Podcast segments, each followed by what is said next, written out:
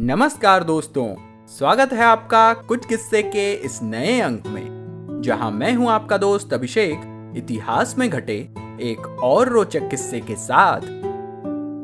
तो किस्सा कुछ यूँ था कि जब भारतीय पत्रकारों ने माउंट बेटन को निडरता से दिया जवाब।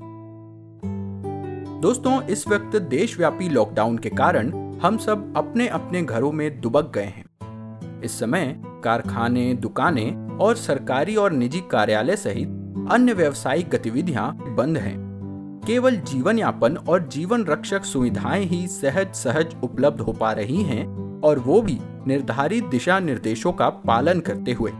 ऐसे में कोरोना वायरस से बचाव और रोकथाम संबंधी ज़रूरी जानकारियाँ लोगों तक पहुंचाना भी अति आवश्यक सुविधाओं की श्रेणी में आता है, जिसमें प्रिंट और इलेक्ट्रॉनिक मीडिया समूह अपनी महती भूमिका निभा रहे हैं।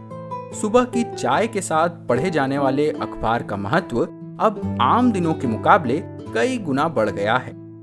ऐसे में न्यूज़ एजेंसियों के वो सभी कर्मचारी बधाई और प्रशंसा के पात्र हैं जो इस काम में अपना सहयोग दे रहे हैं। वे सब संक्रमण का खतरा मोल लेकर भी साहस का परिचय देते हुए प्रामाणिक खबरें हम तक पहुँचा रहे हैं। असल में पत्रकारिता का जुनून ही ऐसा है कि वो सच को लोगों तक पहुँचाने के लिए किसी भी जोखिम या डर का सामना करने को तैयार रहता है। ऐसा ही जज्बा एक बार दो पत्रकारों ने लुइस माउंटबेटन के सामने तब दिखाया था, जब उसने उनकी पत्रकारिता पर द्वेषपूर्ण होने का आरोप लगाया था। वह था भारत की आज़ादी का वर्ष वर्ष 1947 ब्रिटिश हुकूमत के उस दमनकारी दौर में कई पत्रकार ऐसे भी थे जिन्होंने पत्रकारिता के क्षेत्र से लड़ाई लड़ी और अपनी कलम की ताकत से अंग्रेज़ों की नाक में दम कर दिया। कुछ तो ऐसे भी थे जो अपनी पत्रकारिता के सामने तत्कालीन भारतीय शासक माउंट बेटन को भी कुछ नहीं समझते थे। तो ये किस्सा भारत के विभाजन के दौर का है। उस वक्त विदेशी मीडिया तो अंग्रेज़ सरकार की पैरोकार थी और रटी रटाई सरकारी भाषा में ही अपनी पत्रकारिता करती थी। मगर कुछ चुनिंदा भारतीय अखबार तेज़ी से बदल रहे राजनीतिक और सैनिक परिदृश्य से जुड़ी तथ्यात्मक खबरें छापते थे। इनसे अक्सर अंग्रेज़ों की कुटिल रणनीतियों की पोल खुल जाया करती थी।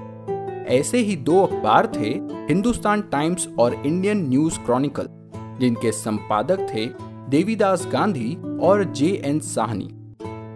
इन्होंने अपने अपने अखबार में पाकिस्तान में तैनात सीमा दल और तत्कालीन भारतीय सेना के सेनापति क्लॉड आचेनले की भारत विरोधी भूमिका की बखियाँ उधेड़ कर रख दी थी।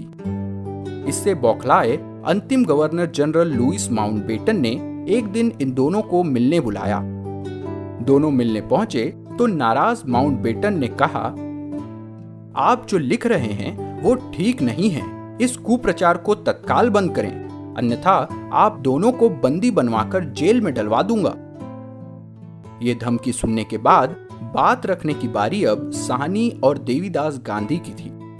वे बोले, हमने जो कुछ भी लिखा है, वो किसी दुराग्रह से नहीं, बल्कि लोकहित के प्रति कर्तव्य भावना से लिखा है। इसके साथ ही दोनों ने अपनी बात सिद्ध करने के लिए माउंटबेटन के सामने प्रामाणिक तथ्यों की पोथी खोलकर रख दी। जिसे देखकर लुइस को समझ आ गया कि सच्चाई तो इससे कहीं ज़्यादा गंभीर और कड़वी है। प्रामाणिक तथ्यों को देखकर और अकाट्य तर्कों को सुनकर माउंटबेटन को अपने आरोप वहीं के वहीं वापस लेने पड़ गए।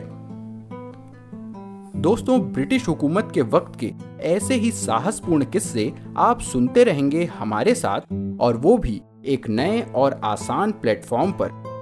जी हाँ अब आप इतिहास के इन किस्सों को प्रमुख पॉडकास्ट प्लेटफॉर्म्स के अलावा हमारे YouTube चैनल के माध्यम से भी सुन सकेंगे। हमारा YouTube चैनल है कुछ किस्से।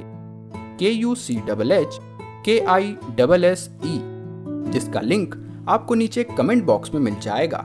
तो अगर आपको हमारे पिछले किस्से सुनने हो तो यहाँ वो सब आपको आसानी से मिल जाएँगे। और अगर वे आपको पसंद आए तो उन्हें अपने यारों दोस्तों के साथ ज़रूर शेयर करें। अपनी प्रतिक्रियाएँ और विचार हमें कमेंट्स के ज़रिए बताएँ।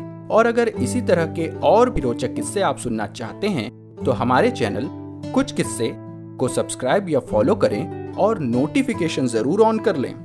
क्योंकि अगले अंक में आप जानेंगे कि पटना में रहकर किस राजदूत ने अध्ययन किया था प्राचीन भारतीय विधाओं का। तो दोस्तों, आज के लिए बस इतना ही।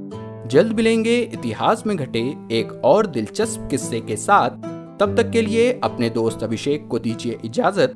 नमस्कार जय हिंद।